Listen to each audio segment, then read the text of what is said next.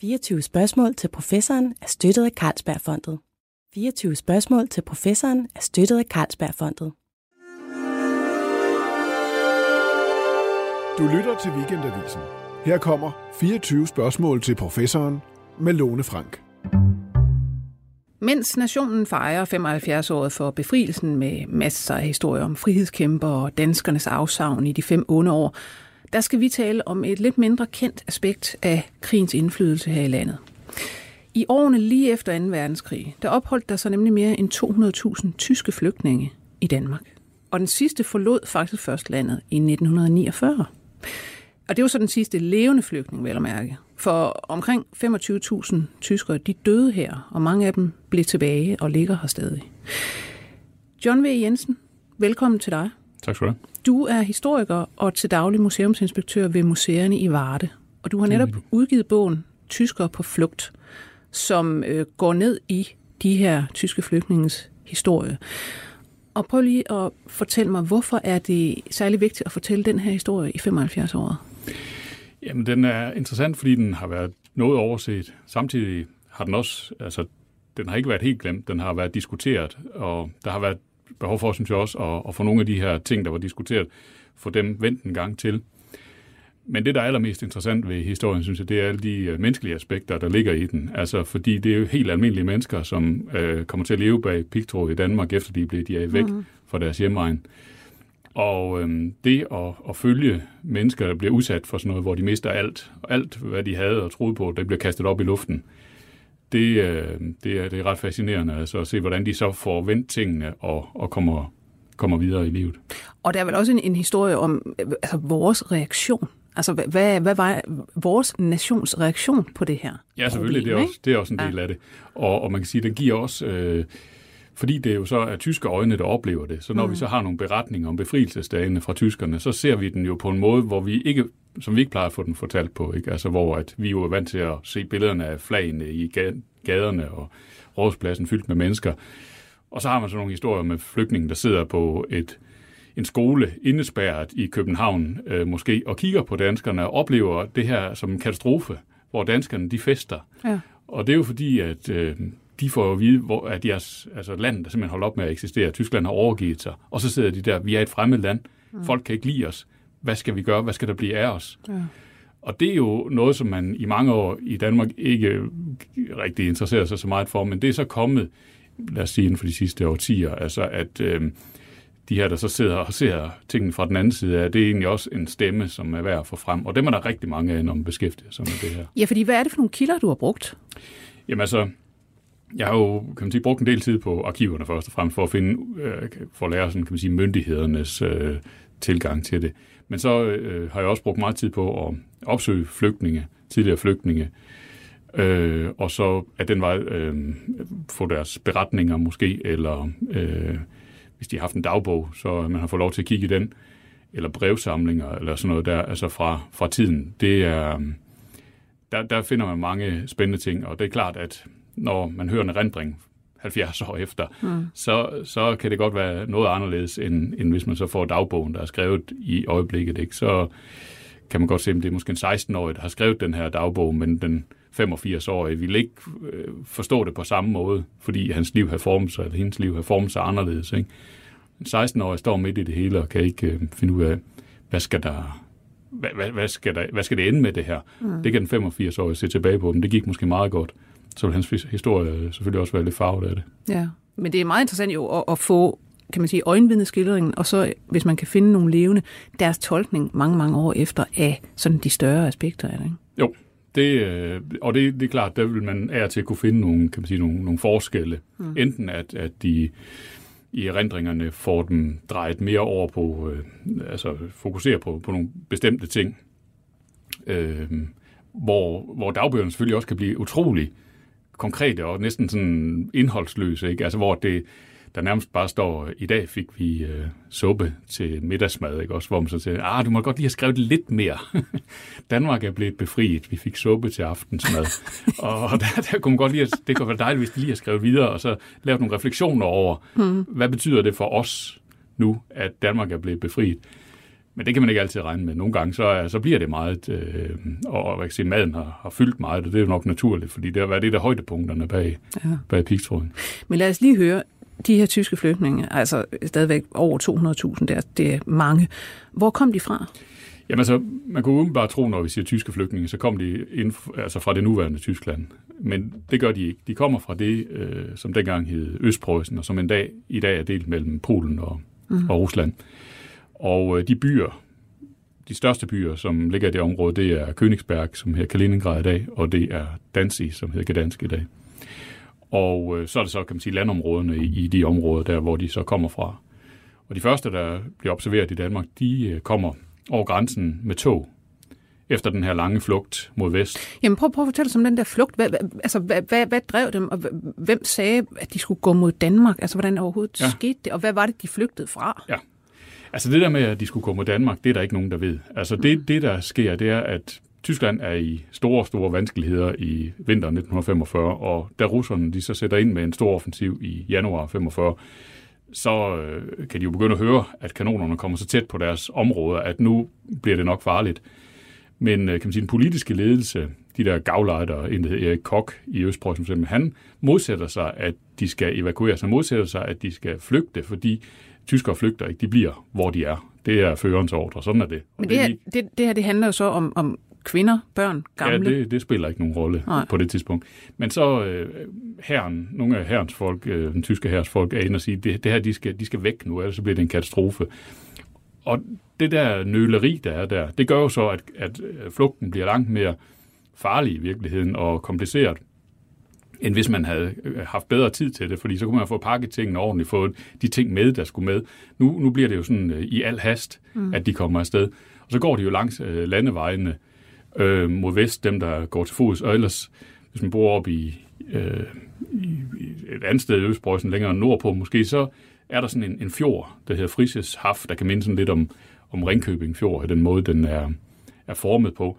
Og da det jo er februar måned, så har vi mange beretninger om, at de simpelthen forsøger at krydse øh, fjorden, øh, og så gå, den er fortsat til nemlig på det tidspunkt, så krydser de fjorden for at komme over på landtangen derovre, mm. så de kan komme med et skib. Og derfra så øh, sejler skibet dem så øh, typisk øh, vestpå, og, og der regner alle jo med, at det bliver en vestlig havn i Tyskland. Ja. Og der har vi også nogen, der sådan har, har fortalt, at da de pludselig i højtaleren hører, at skibet var på vej til Danmark, så brød de sammen. Altså fordi, hvad i verden skulle de i Danmark? Øh, det var ikke en af, af Tysklands bedste venner nødvendigvis. Og hvad, i det hele taget, hvad skulle de i Danmark? De kunne ikke sproget. Øh, hvad, hvad, hvad skulle de der? Så det har været... Øh, da de er taget afsted, har ingen vidst noget om Danmark. Men øh, Hitler udsteder en førerordre i begyndelsen af, af februar. Der siger han, at de midlertidigt skal evakueres, flygtninge, altså kvind, civile. Mm, ja. og, øh, og der siger han nemlig øh, i riget og i Danmark. Mm-hmm. Og det er jo fordi Danmark er besat ja. at Danmark er en mulighed. Ja. Og derfor bliver Sverige ikke øh, flygtningeland ja. på samme måde som... Og det var jo så også den her flødeskumsfront, så det kan vi jo komme tilbage til. Ikke? Altså det gik rimelig godt i Danmark, der var jo også, altså, der var fødevarer og sådan. Det var meget naturligt sted måske. Og så, ja, ja, det var da langt mindre farligt end... Ja. Øh, mm. end, øh, end, hvad hedder det, i, øh, i Tyskland. Det er da klart, altså, ja. hvor bomberne regner. Hvad var det egentlig for en befolkning? Altså, var det forhærdede nazister, eller var det nærmere nogle bønder? Det, øh, altså, Eller en kombination. Der, der, der har været noget af det hele, tror jeg. Ja. Jeg tror, der har nok også været nogle forhærdede nazister imellem, men det tror jeg nok ikke var flertallet. Jeg tror rigtig mange har været, kan man sige, egentlig ret almindelige tyskere, som har...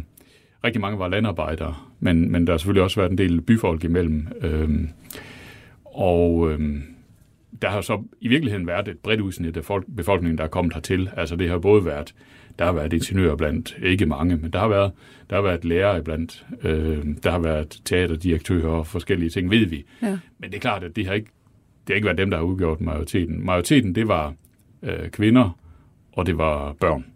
Og øh, mange af de kvinder, øh, som arbejdede på landet, da de havde næppe ret meget uddannelse, de var mm. øh, vant til at arbejde på landet, og det var ligesom, det var ligesom deres liv.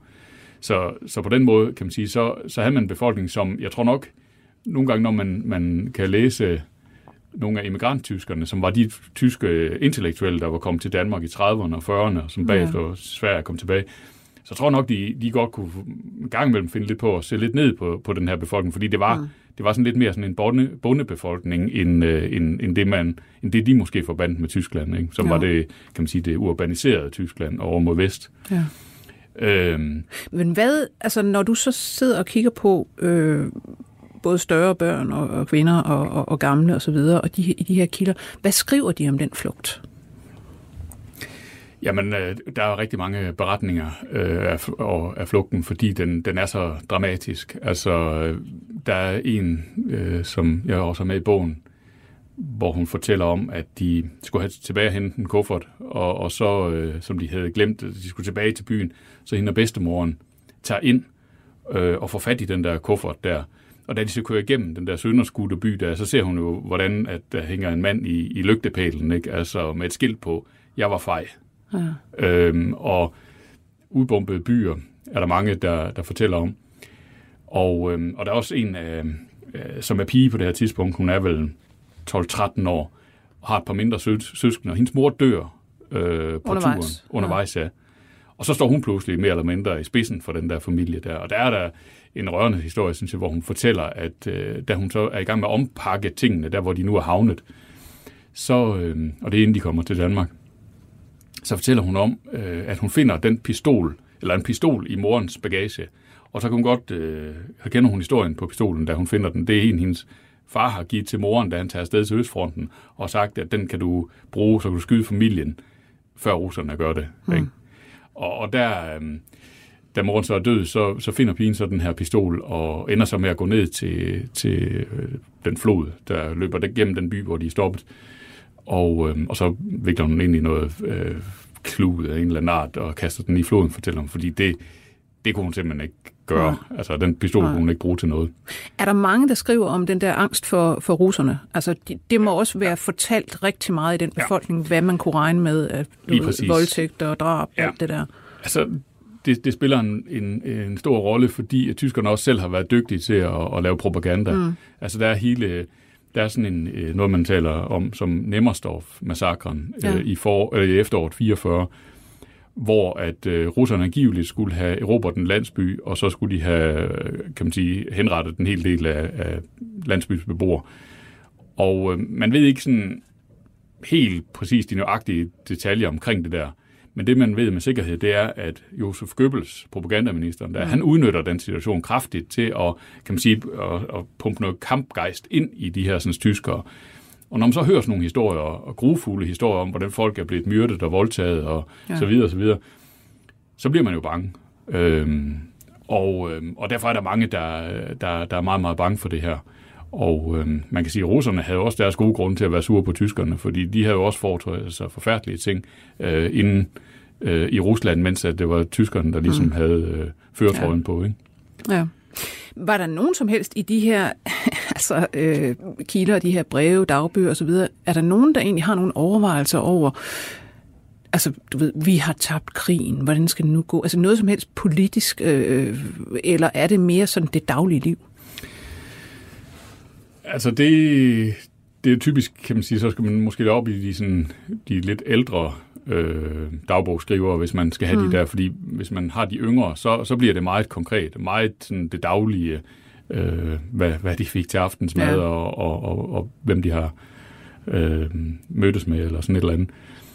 Eller at de har været i gang med at vaske tøj, eller sådan nogle ting. Ja. Øhm, men det er klart, at de andre ting har øh, også, altså at man, man simpelthen spekulerer over, hvad, hvad, hvad skal der blive af os? Altså, mm. hvad, hvad, og hvor længe skal vi sidde her i Danmark, ja. ikke også? Regner de overhovedet med, at de skal tilbage til der, hvor de kom fra? Det, det de drømmer om alle sammen. Altså, ja. Jeg tror næsten ikke, jeg kan komme i tanke om nogen, jeg har læst, hvor de bare vi kunne blive i Danmark. Det, det skal der ikke kunne lukke. Der fandtes nogen, der tænkte sådan, men men de føler sig jo ikke voldsomt velkomne, fordi man vil jo ikke have dem ud i samfundet. Altså man hegner dem jo inde bag pigtråd, ikke? Ja, lad os lige tage simpelthen det her. Hvad sker der, da de ankommer til Danmark? Hvad, hvad er det, de ankommer ja, til? Altså de, Hvornår er det? Hvad, ja, hvad ja. gør man med dem? Altså de kommer sådan gradvist øh, fra februar 45, så helt ind til befrielsen, hvor det så stopper. Ja. Og øh, der i den periode, mens at øh, tyskerne stadigvæk har besat Danmark, der går de jo frit rundt. Og der er også mange sådan episoder, det kan, det kan man så læse om de illegale blade, og der bliver måske også smurt lidt ekstra på, men, men der er det jo nogle af de ting, hvor der sådan er lidt konflikter. Og og det er sådan i, i, ofte i småtingsafdelingen, men hvor at tyskerne så går ind i butikker i København eller Aarhus, eller hvor det nu kunne være, og så maser de sig foran og skal betjenes der. Og den, den der herrefolksmentalitet, den bliver påtalt der, og den kan danskerne ikke have. Det, det kan de virkelig ikke snuppe. Altså, og det, de føler jo, at, at så, hvad skal det forestille? Og så, øh, så har man også nogle episoder, hvor at, at der så er nogle, nogle danskere måske, der, der protesterer mod det der. Og så øh, eksempler på, at der er nogen, der så tilkalder, kan man sige, nogle soldater, tyske ja. soldater. Ja. Og så fører man så de der sådan, danskere væk, og så står der nogle gange, kan vide, hvad der så sker med dem. Ja. Øhm, og det er de der spændinger, hvor, hvor danskerne og tyskerne sådan går og gnider sig op af hinanden, og det er klart, at det, øh, øh, det, det er også noget af det, man selvfølgelig er bange for, øh, når befrielsen kommer, altså at hvad, hvad kan der så ske? Hvis, hvor hvor hvis de bor de egentlig på det tidspunkt? Jamen, tyskerne installerer dem i meget høj grad på øh, byens skole, altså Københavns skoler for eksempel. Mm. Næsten, jeg tror 50 af 70 københavnske skoler er belagt med flygtninge. Så der vil være mange københavnere af en vis alder, som kan huske stadigvæk, Ja, det er rigtigt. Vi gik faktisk ikke i skole den første tid efter befrielsen, okay. fordi vores, øh, vores skole var optaget. Og øh, i København øh, gør man så det, at man ude på Kløvermarken på Amager, der bygger man så en kæmpestor flygtningeby i løbet af 1945, som så bliver taget i brug 46. Og den tager, kan man sige, trykket fra byen, og få, så man kan få øh, flygtninge væk fra, fra byens skoler. Og øh, det har man så samtidig også arbejdet på at få dem tømt Øh, ved at øh, lige så stille at kunne få adgang til de store tyske militærlejre, som især ligger i Jylland. Det er Aalborg, det er ved Karp, det der hedder Grove Gedhus, det er Lemvi, det er Skrydstrup i Sønderjylland, det er Oksbøl. Øhm, og ja, det er jo nok nogle af de vigtigste, mm. der er sikkert nogen, jeg har glemt der. Men, men, men så flytter man dem derover, og der kan man sige, der har man alle faciliteterne, fordi de, øh, det er jo beregnet til mandskab, ja. mandskab og de er hegnet ind i forvejen. Ja. Øhm, og, og så får man den væk, kan man sige, fra, fra offentligheden. Men hvem, hvem er egentlig, øh, altså, hvordan overgiver, da, da tyskerne overgiver sig her, øh, hvordan overgiver man så de her flygtninge til, til, til danskerne, og hvem er det så, der, der tager dem over og finder ud af, hvad skal vi gøre med dem? Altså, hvad, hvad er det for nogle myndigheder, og, og er det nogle personer, der er specielt interessant i den forbindelse? Altså, det, det er en, en, en kaotisk øh, periode, fordi lige til at starte med, så, så er der sådan en beretning om, hvordan at øh, de tyske soldater, da de har fået marchordre sydpå, så åbner de nogle øh, fødevaredepoter og så giver til, til flygtningene. Fordi at flygtningen selvfølgelig er bange for i, i den første tid, altså hvem, hvem tager sig nu af os, når vores, vores kan man sige, venner, de, ja. de smutter hvem skal så passe på os? Og, øhm, og der er de der eksempler på, at der bliver åbnet nogle depoter. Men ellers, øh, formelt set, så er det øhm, modstandsbevægelsen og det statens civile luftværn, som var sådan et øh, civilforsvar af en art, som man havde, øh, som tager sig af dem til at starte med. Hvorfor siger man egentlig ikke, øh, der er 200.000 øh, tyske flygtninge, som tyskerne har bragt ind i landet. Øh, nu kan de tage dem med til Tyskland. Ja, men det håber man også på, man kunne sige. Mm. Fordi man render englænderne på dørene, med det samme nærmest, at øh, efter man er blevet befriet, så får de jo kontor inde på, der hvor Werner Best havde været før, inde på Dagmarhus. Og så er man jævnligt derinde for at høre, hvordan er det nu med de flygtninge der? Fordi nu har vi jo været heldige, at I har sagt god for, at vi må sende alle vores øh, soldater hjem. Så passer det jo fint med, at vi også kan sende flygtninge hjem. Og der siger de jo så, at det, det går ikke. Altså, og, og deres grunde er jo egentlig åbenlyse. Der er to meget vigtige, vigtige grunde. Den ene, det er, at de kommer fra øh, områder, som er under sovjetisk kontrol. Øh, og der vil man godt lige have en afklaring med dem. Er de interesseret i at, at få dem tilbage? Mm. Og den anden grund, det er, at øh, tysk, øh, englænderne, som jo er dem, som, som kommer til Danmark, de øh, sidder øh, på det nordvestlige Tyskland, altså Nordrhein-Westfalen, Niedersachsen og Slesvig-Holsten. Mm. Og der er enormt mange flygtninge. Der er mange flere, fordi de fleste af flygtningene, af de her millioner, der flygter, de flygter de ind i Vesttyskland, ja. mm. og ikke til Danmark. Vi får i virkeligheden kun en lille del. Og, og der er problemerne øh, så uoverskuelige, at de siger, at de tyske soldater kan vi, øh, kan vi gå med til, fordi dem kan vi øh, få undersøgt, om de har noget på regnebrættet, altså har de begået noget kriminelt, mm. så skal de straffes. Hvis de ikke har, så må vi sende dem ud af krigsfangelejren lige så stille, så de kan gå til at hjælpe med genopbygningen. Men kvinder og børn, altså ja. dem har vi ikke kapacitet nu. Dem, de må blive hos jer. Og det kunne danskerne ikke rigtig forstå. Men den 24. juli 45, der får de så det endelige svar. Der siger englænderne, at øhm, de skal blive vinteren over. Mindst mm. vinteren over. Og så må man så bare sige, der er ikke mere at gøre nu. Altså, vi kan ikke, dem kan vi ikke anke imod. Nej. Vi er nødt til at følge deres mm. påbud. Hvordan behandlede man dem så? Ja, det er, jo, det er jo så et godt spørgsmål, og det er også et stort spørgsmål, mm. øh, og det, det vil du kunne finde rigtig mange svar på, fordi lige så mange øh, flygtninge, der var, lige så mange øh, svar vil der være på det, og, og de fleste har, har oplevet noget, som, som ikke var specielt rart, også, også i Danmark. Øh. Er der noget, de skriver, du, der, der slog dig? Altså nogle ting, der går igen? Eller? Jamen, altså, jeg synes, det der, det der er min fornemmelse, sådan, det går igen, det er, der går igen, det er helt klart, at, at den første tid er kaotisk, altså også for flygtningene, altså fordi at der ikke der er ikke placeret et ansvar hos nogen dansk myndighed på det her tidspunkt, som ligesom kan sige, det er sådan her, det skal løses. Og der er det helt klart min fornemmelse, at når vi kommer hen i efteråret 45, så begynder man faktisk at have, have konturerne af det, der bliver, kan man sige, den, den danske forsorg i forhold til de her flygtninge. Og det, øh, det har stor betydning for, kan man sige, at man faktisk kan organisere det noget bedre. I starten, der er det sådan, der er det sådan lidt en varm kartoffel, man kaster lidt rundt, man ved ikke, hvem, mm. hvem, hvem, hvem, hvem har den. Ja. Og, og ikke, der er ikke rigtig nogen, der har lyst til at lige at tage den på sig. Det er jo ikke udelukkende fordi, at det er tysker, men det er lige så meget, fordi det, det koster også enormt mange penge, og det er enormt meget, øh, mange ressourcer, der, der skal til. Og derfor er man nødt til at, og få det centraliseret. Og det gør man så også, øh, øh, og begynder på kan man sige, overvejelserne omkring det den 24. juli, da det ligesom står klart, der er ingen vej udenom. Og så 6. september, der bliver øhm, ham, der hedder Johannes Kærbøl, øh, udnævnt til chef for det her. Og øh, han har været tidligere minister, han har været med i Skavenius-regeringen, mm. så ham ville man ikke have med i samlingsregeringen. Nej. Men så, øh, når ja... Han var lidt plettet, så han kunne godt øh, han kunne tage sig af tysk. Ja, lige præcis. Det var, det var jo ikke nogen populær opgave. Nej, altså, nej. helt klart. Hvis det havde været øh, franske krigsfanger, eller engelske krigsfanger, eller sådan noget, så havde det været noget helt andet. Men, men det her, det var, det var ikke noget. Men, men han øh, kan godt se, at det kan jo blive min vej tilbage måske, ikke også? Så, mm. så han tager den. Øh, også selvom den ikke var populær. Altså, var, der, var der mange diskussioner om dengang, hvordan skal vi behandle dem? Altså, fordi det var jo altså, fjender. Ja. Nej, altså i, altså i den brede befolkning har der selvfølgelig været diskuteret øh, ting og sager, øh, og jeg kan også se, nu er jeg i gang med at arbejde lidt omkring, øh, kan man sige, hvordan amerikanerne og, mm. og britterne tog sig af deres øh, og der kan man sagtens finde nogle ret, ret harske ting, og også, øh, synes jeg, ting, som, som er fremmede, når man, når man er vant til at se det i en dansk sammenhæng, fordi amerikanerne og britterne havde været i krig, og det havde danskerne ikke. Så den Nej. der råhed, som, som kan komme, når at folk har været ude at slås i, i flere år og har betalt for det, den, den synes jeg ikke, man finder i Danmark. Det er ikke det, man har sagt, at der ikke er ting, hvor man sådan tænker, ah, den, den er sgu under bæltestedet, den her. Men, øh, men generelt er, er tonen øh, knap så, så hård mm. som man kan finde den andre steder. Men der var jo så altså noget, som du også selv er inde på i din bog, øh, at diskutere igen. Altså i 1999, der skrev øh, historiker Kirsten Lylof ja.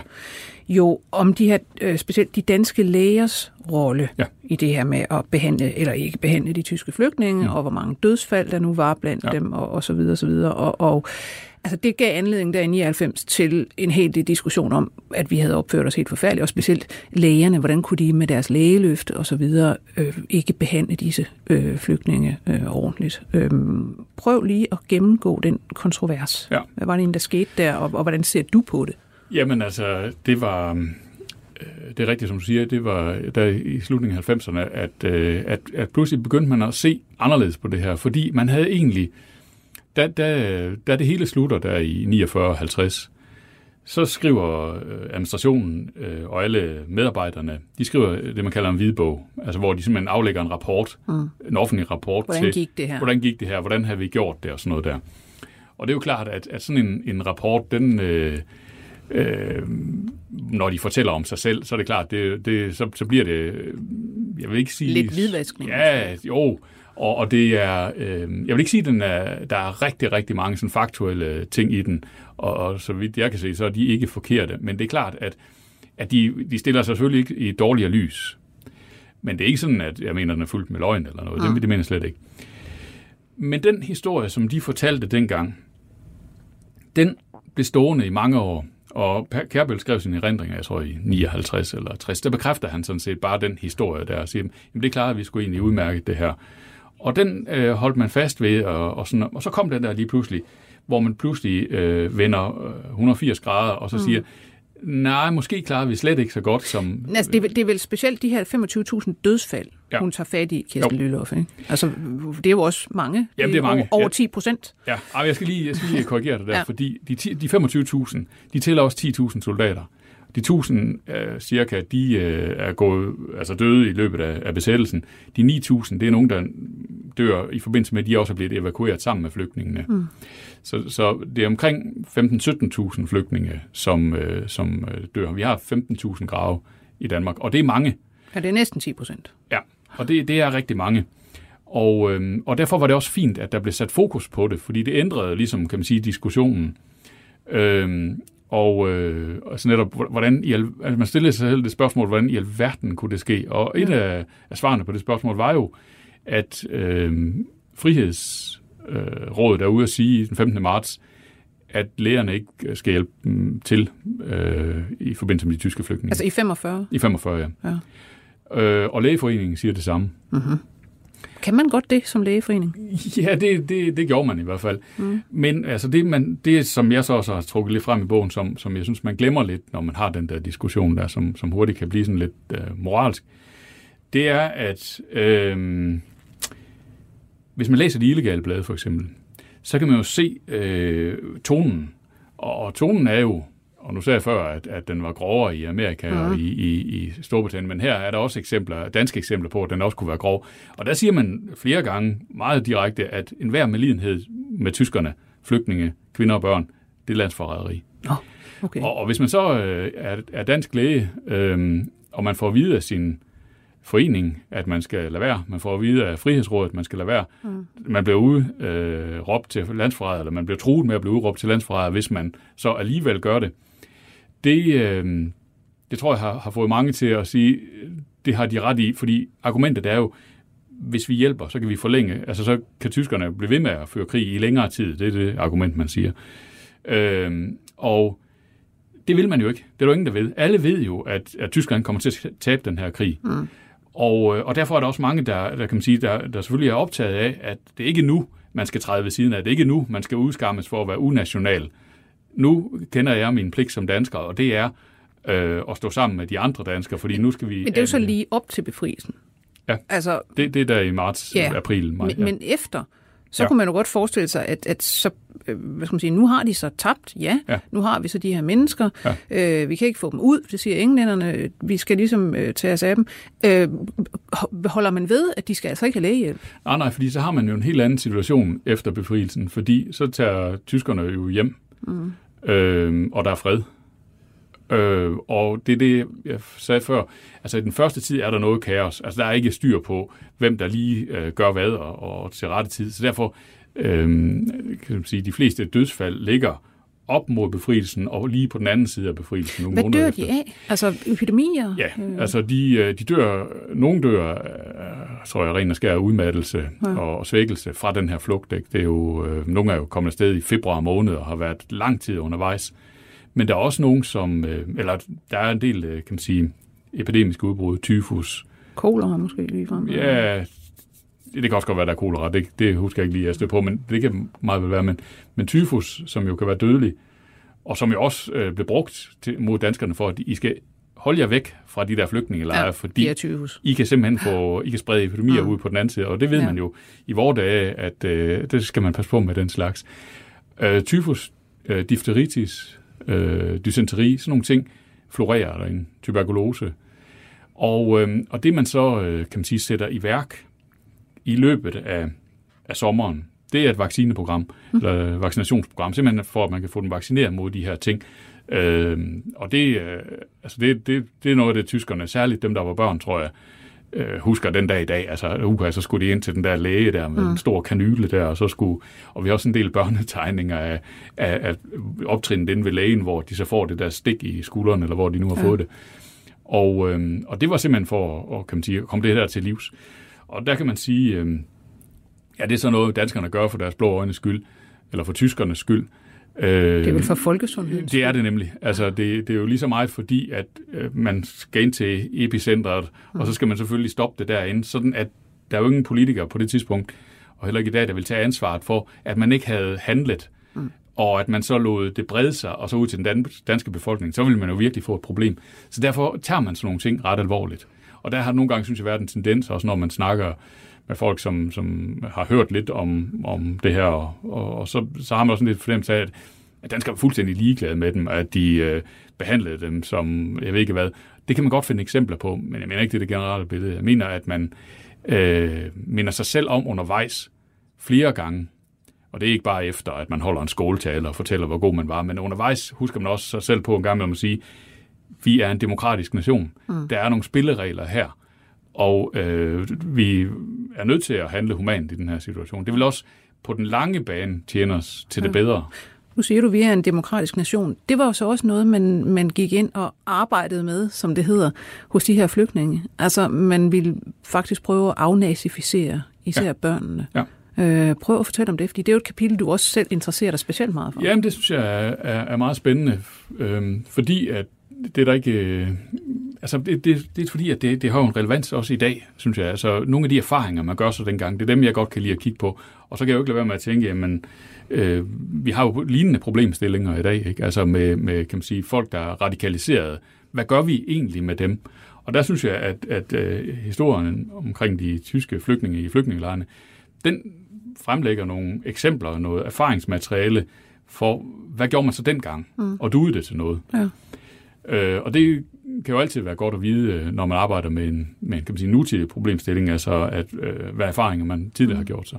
Men hvad, hvad, hvad gjorde man egentlig, og hvorfor gik man overhovedet ind i det her? Altså man kunne jo have sagt, nå jamen altså ja, der er en, en gang tyske flygtninge her, og de skal på et tidspunkt ud. Altså det er ikke vores ansvar, de skal tilbage til Tyskland, så må man gøre noget af det. Ja, det kunne man godt have, have sagt, og, og det var der måske også i begyndelsen mest stemning for. Så tænkte man, det, det må være nogle andres problem, det er ikke vores problem.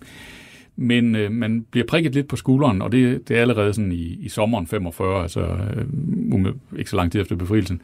Og det er nogle af de her emigranttyskere igen, mm. som er dem, der måske er mest følsomme i forhold til altså nazismen. De, de intellektuelle. Ja, ja, som er mest øh, tyske intellektuelle, som er mest følsomme i forhold til nazismen, hvor danskerne måske lidt mere sådan, åh ja, det går nok overagtigt, øh, mm. hvor de andre er, selvfølgelig er mere bekymret, for det er dem, der er blevet forfulgt.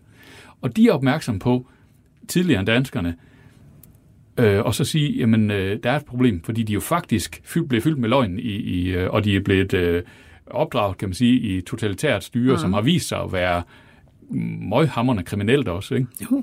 Og øh, de har begået folkemord, jeg ved ikke hvad. Det må vi have stoppet. Ja.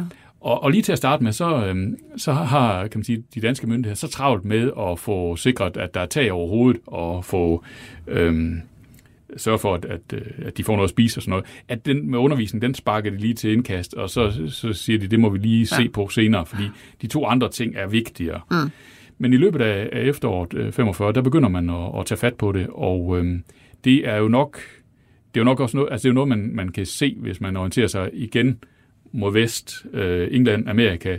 Hvad gør de? Fordi de var også opmærksom, opmærksom på, at der bliver et vakuum, et politisk vakuum i, i Tyskland efter det her. Mm. Og, og hvis der var noget, man ikke ønskede, så var det, at nazismen skulle spire frem en gang til. Så man er nødt til at gå ind og fylde det der vakuum. Og det er også noget af det, som man i Danmark øh, efterhånden finder ud af, det, det, den skal vi med på. Og, øh, og, og der synes jeg, at nogle af de, de ting, det er sådan næsten rørende. Altså nogle af de der lærere, der så kommer til at arbejde med, de ser det med det samme. Vi har en enestående chance for at påvirke de her mennesker i demokratisk retning. Vi har en kæmpe chance for at påvirke de her mennesker til, at det demokratisk, fredelige Europa, som vi ønsker os i fremtiden, det kan vi faktisk tage fat på nu. Hvad er det, hvad er det for nogle lærere? Altså, de skal jo kunne tysk ja. ud fra. Altså, en af dem, som øh, får meget med det at gøre her i København, han hedder Claus Molt, øh, og er øh, ansat på øh, en skole på Østerbro. Og han øh, kommer så øh, ud til Kløvermarkslejren. Og han er øh, sønderjyde oprindeligt, så han har det tyske. Og han, øh, han har også været med i Første Verdenskrig øh, som helt ung. Så man kan sige, han er jo, han er jo rigtig god i, i det der. Dels er han, kan man sige, jeg tror, han, jeg har ikke mødt ham, men, men han døde for mange år siden, men, men jeg tror, han var et, øh, kan man sige, et fint humanistisk menneske, hvis man kan sige det på den måde. Samtidig med, at han jo også øh, kendte noget til krigens gru, fordi han selv havde været i krig. Øh, en krig, som han i hvert fald ikke ønskede som, som sønderøde der. Og øh, samtidig med, så havde han jo også det tyske, ikke? Så, mm. så han var velvalgt. Og han er en af dem, som, som skriver om det, øh, de ting her allerede i, jeg tror omkring årsskiftet 45-46. Så det arbejde, han laver ude i Kløvermarken. Og det kan man så, kan man sige... Øh, Hvad er det så rent konkret? Altså går de ind og, og organiserer øh, skoler, og er det både voksne og børn, eller hvad, hvad, hvad sker der? Ja, altså de deler det øh, i to. Altså sådan, at man snakker om undervisning, det er børn op til 14 år, og så taler man om oplysning, det er så dem, der er ældre end 14 år. Og øh, man har to forskellige strategier. Man har også to forskellige grupper, som, som står for det. Øhm, altså, jeg plejer at kalde det tænketanke. Man samler nogle af, af landets faktisk rigtig fine pædagoger og, altså, og, og oplysningsfolk, altså højskolefolk mm. og sådan nogle der, dem samler man i sådan nogle tænketanker, så skal de være med til at finde ud af, hvordan, hvordan tilrettelægger vi det her. Ja. Og det er jo sådan, kan man sige, de mere overordnede linjer. Og så er der sådan nogen som Claus Molt, der så, kan man sige, er et niveau under det, ja. Ja, som så skal sætte det i værk. Øhm, og, øhm, og der er det så fuld gang med at, at finde ud af, hvad, hvad, hvad har vi af skolemateriale? Fordi man havde jo ikke en ting. Nej. Altså, vi har jo ikke masservis af tyske lærebøger. tyske lærebøger liggende, som man så kunne bruge. Øh, og dansk havde man jo besluttet sig for, at det skal de ikke lære. De må lære alt, men, men dansk, det skal de ikke lære, fordi... De skal ud. De skal ud. De, ja. de skal ikke øh, komme til at synes for godt om det, og kunne få lyst til at blive. Så, ja. så det, det skal de ikke lære. Men så kunne man jo kigge til Tyskland, man kunne slå op i nogle tyske lærebøger, så kunne man sige, at det går ikke. Så dem var man nødt til, hvis der var nogen af dem, så var man nødt til at kassere dem. Og så, øh, så begynder man så selv, igen med stor hjælp fra de her sådan, øh, emigranttyskere der, at få lavet materialer, altså få fundet nogle tekst, lavet nogle tekstbøger til, til tyskundervisning, regnebøger, øh, og der med regnebøgerne, der henvender man sig til Schweiz, fordi mm. man kommer i tanke om, hey, de er ikke, de var jo neutrale, ja. og de taler tysk. Ja. Så der findes øh, bøger, som har været i omløb derude, fra kanton Bern og kanton ja. Zürich og sådan nogle steder. Ja. Øh, fordi at, at det kunne bruges. Ja. Altså det var, det var ikke politiseret eller militariseret. Men har, har du set de, de bøger, man lavede? Altså findes de stadigvæk nogle? Ja, ja, der findes øh, eksemplarer stadigvæk. Ja. Er de så meget tydeligt indoktrinerende i forhold til altså, demokrati og værdier? Og bla, bla? Nej, nej, det synes jeg nemlig nej. ikke, de er. Og det var også en del af strategien, at man øh, i særdeleshed med, de, øh, med skolebørnene, der 6-14, der var man meget opmærksom på, at, at man skulle fare frem med lempe, fordi de var, man havde en fornemmelse af, og det, det har sikkert været en rigtig fornemmelse af, at de var meget mistænksomme mm. over for, for ting, som de så kunne opfatte som propaganda, fordi nu har de jo lige fået at vide, at alt det, de havde fået at vide, var løgn. Ja. Og så bliver man nok, øh, kan man sige, påpasselig med at springe på en ny, fordi hvis nu det også er løgn, det gider man ikke at være offer for to gange. Så derfor så kan man sige, i forhold til børnene, der er strategien, at man vil være meget, kan man sige, forsigtig med, øh, hvordan man sådan doserer det her. Ja. Altså man vil ikke, det skal være den måde, man, man vil undervise på, det er virkelig en meget moderne form, fordi man så siger, jamen læreren skal, altså man, jeg tror faktisk, man går så vidt i, i, i de der sådan, øh, erklæringer, at, at læreren skal være ven med eleverne. Det, det er jo noget helt andet end, end den skole, de danske børn egentlig gik i. Præcis. altså, den er, jo, den er meget mere gammeldags i virkeligheden, ja. fordi der, der var det jo mere sådan et hierarkisk system, og læreren sad for, ved katedret. Og det her, det er jo sådan en mere, kan man sige, sådan, som, som vi lærte at kende måske i 60'erne og 70'erne, altså hvor at, at, at læreren netop i, i højere grad mm. skal være en samtalepartner og, og, en, og, en, og en ven. Ja. Øhm, og det var, det var også fremmed for tyskerne, og det har Claus Molt også fortalt om, altså at at de var enormt gode til at lige at gøre Goethe af. Altså det kunne de uden ad og, ja. og, og så videre. Men når det kom til sådan det, det mere kreative, det var de øh, ikke ret godt skolet i. Altså de, var, de, de kunne meget øh, udenadslære, men når det kom til, til opfindsomheden og sådan noget, mm. så, så knep det mere, fordi det har ikke været noget, man har lagt så meget vægt på. Hvad med sådan noget som, som altså direkte øh, antisemitisme for eksempel, og anden altså indoktrinering fra nazisystemet? Tog man fat i det? Altså nu skal I høre, sådan er der, der, der. Det er, det er igen øh, i højere grad, øh, kan man sige, de voksne, altså oply- mm. oplysningsdelen. Fordi mm. der var man mindre bange for at og, kan man sige, nævne trolden ved navn, og så sige, øh, er I klar over, hvad der er foregået i jeres land? Ja. Øh, og så tog man jo øh, den viden, der var på det tidspunkt. Viste man simpelthen billeder fra koncentrationslejre øh, til de voksne? Det tør jeg ikke sige. Det har jeg ikke lige set eksempler på. Men... Altså, det mener man, man gjorde meget altså fra, fra amerikansk og engelsk ja, hold. det er rigtigt, Altså ja. simpelthen lige op i snorten. Værsgo. Jo, men altså, der er jo, øh, der kommer øh, et, en avis, øh, en ugenlig avis, der hedder Deutsche Nachrichten, i lejrene, som er skrevet af, af de her emigranttyskere. Der har man sådan lidt en, en barok situation, fordi man har de her emigranttyskere, som er de her sådan, intellektuelle, der sidder ude, de, de bor ikke inde i flygtningelejren, de sidder udenfor. De har kan man sige, deres på det tørre det, på det Det er gode tyskere. Ja, det kan man ja. godt sige. Og, øhm, og det, det kan man også sådan fornemme, der er lidt mukken over i spalterne nogle gange, når der er læserbrevene, fordi de der, sådan, der sidder indenfor, de synes, at de er lidt bedre vidende, de der, der sidder ude og har deres på det tørre. Men de fortæller en hel del om, kan man sige, i, i det nyhedsmedie, hvad er det egentlig, der er foregået i Tyskland. Så på den måde er man sådan i gang med at, kan man sige, afsløre noget af, af det, som, som nogle af dem, det er jo det, man nogle gange har hørt, altså vi vidste ikke, hvad der foregik. Hmm. Kan du se det i folks, altså i flygtningens øh, breve og dagbøger osv., nogle reaktioner på det her? Altså på, på hvordan de... Øh... Altså på, på oplysning om, hvad du ved, altså undervisning og så videre. Er der nogen, der reflekterer over, hold da kæft, det vidste vi ikke, eller de her danskere kommer og, og føder os med alt muligt skrald. Altså, jeg, jeg, fornemmer, jeg fornemmer i hvert fald i begyndelsen sådan en, en skepsis imod mod det der, altså at netop, altså, hvad er det nu, øh, de vil, og, og hvad, hvad var... Men altså, det er jo ikke sådan, at øh, langt flest, de fleste af dem var jo ikke hårdkogte nazister, mm. som, som, øh, som ville gå i døden for, for Hitler. Altså mange af de her, de var jo, kan man sige, de har været på det forkerte sted på det forkerte tidspunkt på en eller anden måde. Og, og hvis de havde levet i et andet land, så havde de heller ikke der været radikaliseret. Øhm, og jeg tror også, nogle af dem, vi snakker om her, de, de bliver meget overrasket over altså, nogle af de ting, der sådan kommer frem.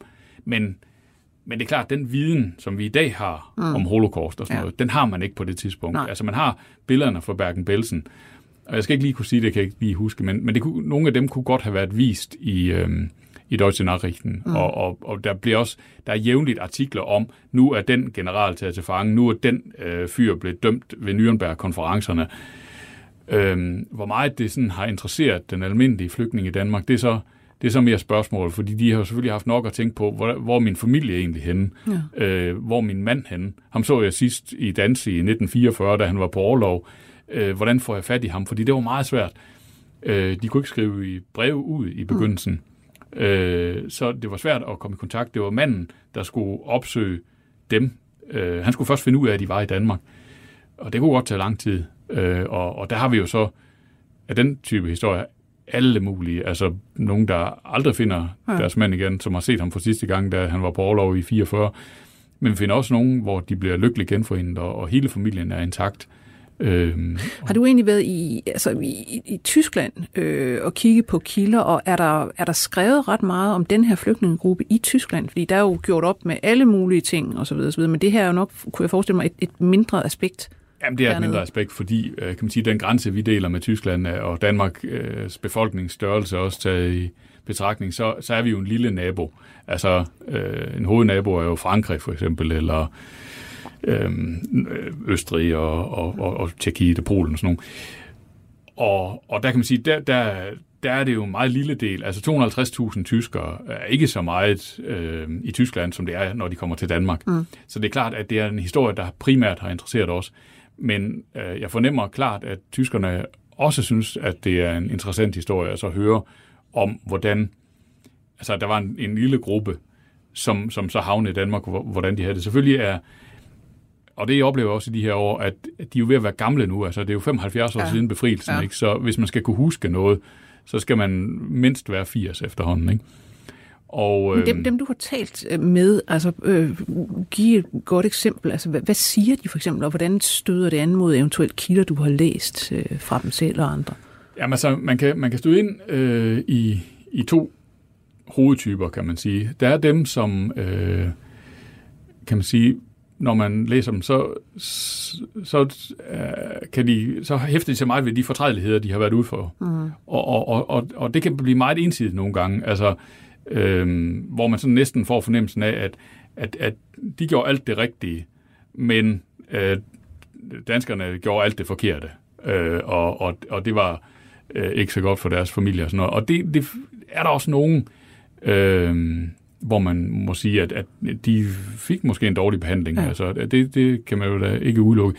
Men jeg tror nok, at der er flest, som, altså når de sådan går i gang, så har de sådan, kan man sige, mere... Øh, øh, eller nogen har i hvert fald en mere, kan man sige, sådan reflekteret tilgang til hvor, de, hvor mange også spørger sig selv, hvad var alternativet egentlig? Ja. Ikke? Altså, fordi jeg har også snakket med nogen, som ikke kom til Danmark, øh, som bare blev fordrevet, og, og de siger jo, altså, det var det ægtepar, hvor manden han blev fordrevet til det indre Tyskland, og, og, og hans kone kom så til Danmark. og hvor hun jo så var interneret. Ja. Men han sagde, men du sultede ikke. Ja. Det gjorde vi. Ja. Vi sultede der, hvor vi var. Jeg har snakket med en del tyskere også, der fortæller om den der tid som østflygtning i, i landsbyer, hvor de ikke var velkomne, fordi de var fremmede der, også selvom de talte sproget, mm. også selvom at de lignede dem, som øh, de var hos. Så siger de, men vi, vi tikkede og stjal, og, og, og bad om at få lov til at sove i, i en lade hos nogen, ikke også? Det var de forhold, vi havde. Mm. Øh, og der kan man sige, når man sådan får samlet hele billedet, så, så, så bliver det sværere sådan at pege fingre og sige, det der og det der var forkert, og det der, det der var rigtigt. Altså, så, så bliver det kompleks, altså kompleks billede, ikke? Altså Ja. med, at, at der er nogle, øh, nogle alternativer. Øh, der, der er nogle, og der er også mange, der også godt kan se, jamen, selvfølgelig var der en mistro over for os, fordi når man ser på, hvad altså, landet har været besat, og når man ser på, hvad, hvad tyskerne har lavet, så er det klart, at, at danskerne øh, var mistænksomme overfor os, og ikke venligt stemt og sådan noget. Så er der andre, den, den, det perspektiv ser de ikke, øh, men, men hæfter sig så ved nogle andre ting. Og Jeg, jeg har nogle gange tænkt over, om, altså når man snakker med de her mange år efter, så, så, øh, så er det også, man får nemlig lidt, at, at det har også lidt at gøre med deres kan man sige, individuelle psyke. Ikke? Altså nogen, nogen er gode til at huske de gode ting, Ja. Og fremhæve dem og sige, det her det fik den betydning for mig, og det var sådan, og derfor gik det mig sådan og sådan. Og andre, de, de har sådan mere øh, en, en Jeg tendens til... for. Ja, Og de har sådan mere sådan pessimistisk indstilling Ja. ja. til tingene. Ikke? Og så hæfter de sig ved, ved, ved det, ja. og så bliver deres fortælling også mørkere, og, og den anden den bliver måske nogle gange også for lys, ikke? fordi at nu gik det jo godt, og ja, det var lige for, at, at det gik mig så godt, fordi jeg var flygtning i Danmark også. Altså, Altså, jeg kommer til at tænke på, hvordan, hvordan fortællingen bliver herhjemme, fordi altså nu her, efter øh, at jeg har siddet og hørt det her, ikke, der, der, der bliver det også lidt en fortælling om, at altså ligesom vi var med til at redde jøderne til Sverige ja. og så videre, og ja, det, man tog penge for det, og ja. der var nogen, der, du ved, ikke var så fine i kanten og alt det her, Ja. så bliver det her også en fortælling om, at jamen, vi var egentlig også bedre ved tyske flygtninge end for eksempel englænder og amerikanere. Ja, det, øh, det er ikke direkte sammenlignet, men jeg vil gætte på, at, øh, at øh, forholdene for tyske flygtninge i Danmark, øh, altså, jeg siger nogle gange, altså, men hvis der er tre sådan basale ting, som, som det er rart at have som menneske, så man vil gerne have noget frihed, mm. man vil gerne have noget at spise, og man vil også gerne have noget tryghed. Hvis man har de tre ting, så, så, så har man basis på plads i en eller anden forstand. Og der kan man sige, at dem, der var i Danmark, de havde trygheden. Der var ikke nogen, der kom efter dem længere. Altså, der var, de blev ikke forfulgt længere. Når de først var i deres øh, flygtningelejr, og de ligesom sagde, "Jamen, så bliver vi her, så, så var de trygge. De fik også noget at spise hver eneste dag. Det var ikke øh, gourmetretter, det øh, skal guderne vide. Jeg har kigget på nogle af de der lister, det, det har Ja. været kedeligt, og det siger de også rigtig tit. Ja. Det var kedelig mad. De havde ikke deres frihed. De havde ikke deres bevægelsesfrihed på den Nej. måde. Så, øh, så det, den manglede de. Hvis man så kigger på, på situationen i Tyskland, altså i det besatte Tyskland efter krigen, ikke, jamen så, har man, øh, så har de friheden. Men de har ikke nødvendigvis trygheden. Altså, der, det er jo et, et samfund, der er præget af, at, at tingene ikke er kommet ordentligt på plads endnu. Og de øh, slås også med sulten. Hmm. Og, øh, og, og så kan man sige, hvis man så både øh, ikke føler sig tryg, man har ikke øh, ordentligt tag over hovedet, man kan ikke være sikker på at få noget at spise hver dag, hvor meget er friheden så værd, kan man så spørge også. Altså på den måde, så, så kan man sådan spille dem lidt ud mod hinanden, og så se på, øh, og så hvis man har lyst, så kan man da godt begynde at gøre sig overvejelser om, hvor vil man så helst have været, men, men det synes jeg måske er mindre vigtigt. Det er mere vigtigt at, sådan at få, få set på, hvad, hvilke forhold var så til stede, ikke også? Øhm, Men hvad synes du, hvis du sådan skal se overordnet på den her historie, og du har begravet dig i, i både kilder, og du har haft øh, også skrevet op mod for eksempel en meget negativ historie der, øh, Ja. Kirsten Lylofs, om lægerne, og så videre. Hvad, altså hvad, hvordan skal vi se denne her historie overordnet, og hvad kan vi specielt, altså hvad kan vi eventuelt lære af den? Altså, jeg synes, øh, nogle af de ting, vi, vi kan lære af den, øh, det er for det første, når man har et problem, så skal man, øh, og man først har fået fundet ud af, at det her problem, det er et, det, det er et problem, som ikke bare lige sådan forsvinder. Så skal man ret hurtigt til, være til at finde ud af, hvem, hvem tager ansvar for det her? Hvordan får vi det? Hvem, hvem, hvem har kan man sige, retten til at løse det her problem?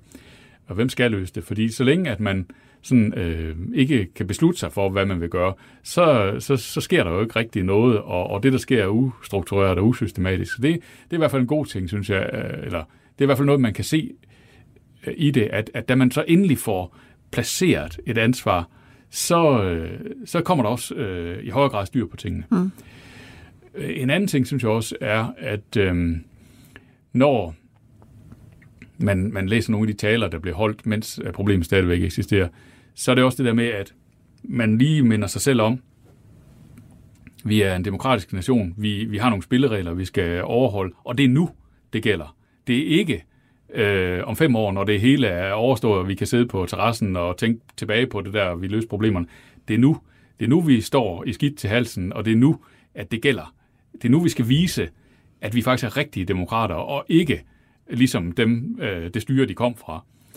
Øh, det, det synes jeg også er, er godt. Og så er der også nogle af, af politikerne, det kan jeg også øh, godt lide, og også øh, i administrationen, altså som, som kigger længere ud og så siger, der kommer en dag, hvor det her, altså en eftertid, der vil vurdere det her. Og, og der er vi nødt til at kan man sige, have, have, have, have løst opgaven anstændigt, fordi ellers så vil vi blive kritiseret for det her. Og det kan man jo se i mange politiske sammenhænge, at, at gudskelov, så er der nogle politikere, der, der tænker, kan man sige, også i den lange bane, det lange perspektiv, og ikke kun øh, kortsigtede løsninger. Altså hvor man så øh, netop tænker på, jamen, øh, Øh, det her, det, det skal vi kunne være bekendt os en gang. Øh, og det, der kan man sige, øh, der har jo så været, kan man sige, kritik af, af den her øh, håndtering, men det har også noget at gøre med, at vores samfund er også meget anderledes, end, end samfundet var dengang, og derfor så, øh, så, så, så stiller vi nogle andre spørgsmål i dag, end man gjorde dengang. John V. Jensen, tusind tak, fordi du kom. Tak og udfoldede den her historie, som du jo har udgivet i bogen Tysker på flugt. Og jeg skal sige, at du er historiker og museumsinspektør ved museerne i Varde. Jeg skal også sige, at vi er produceret af Birgit Nissen. Jeg hedder Lone Frank. På genhør. 24 spørgsmål til professoren er støttet af Carlsbergfondet.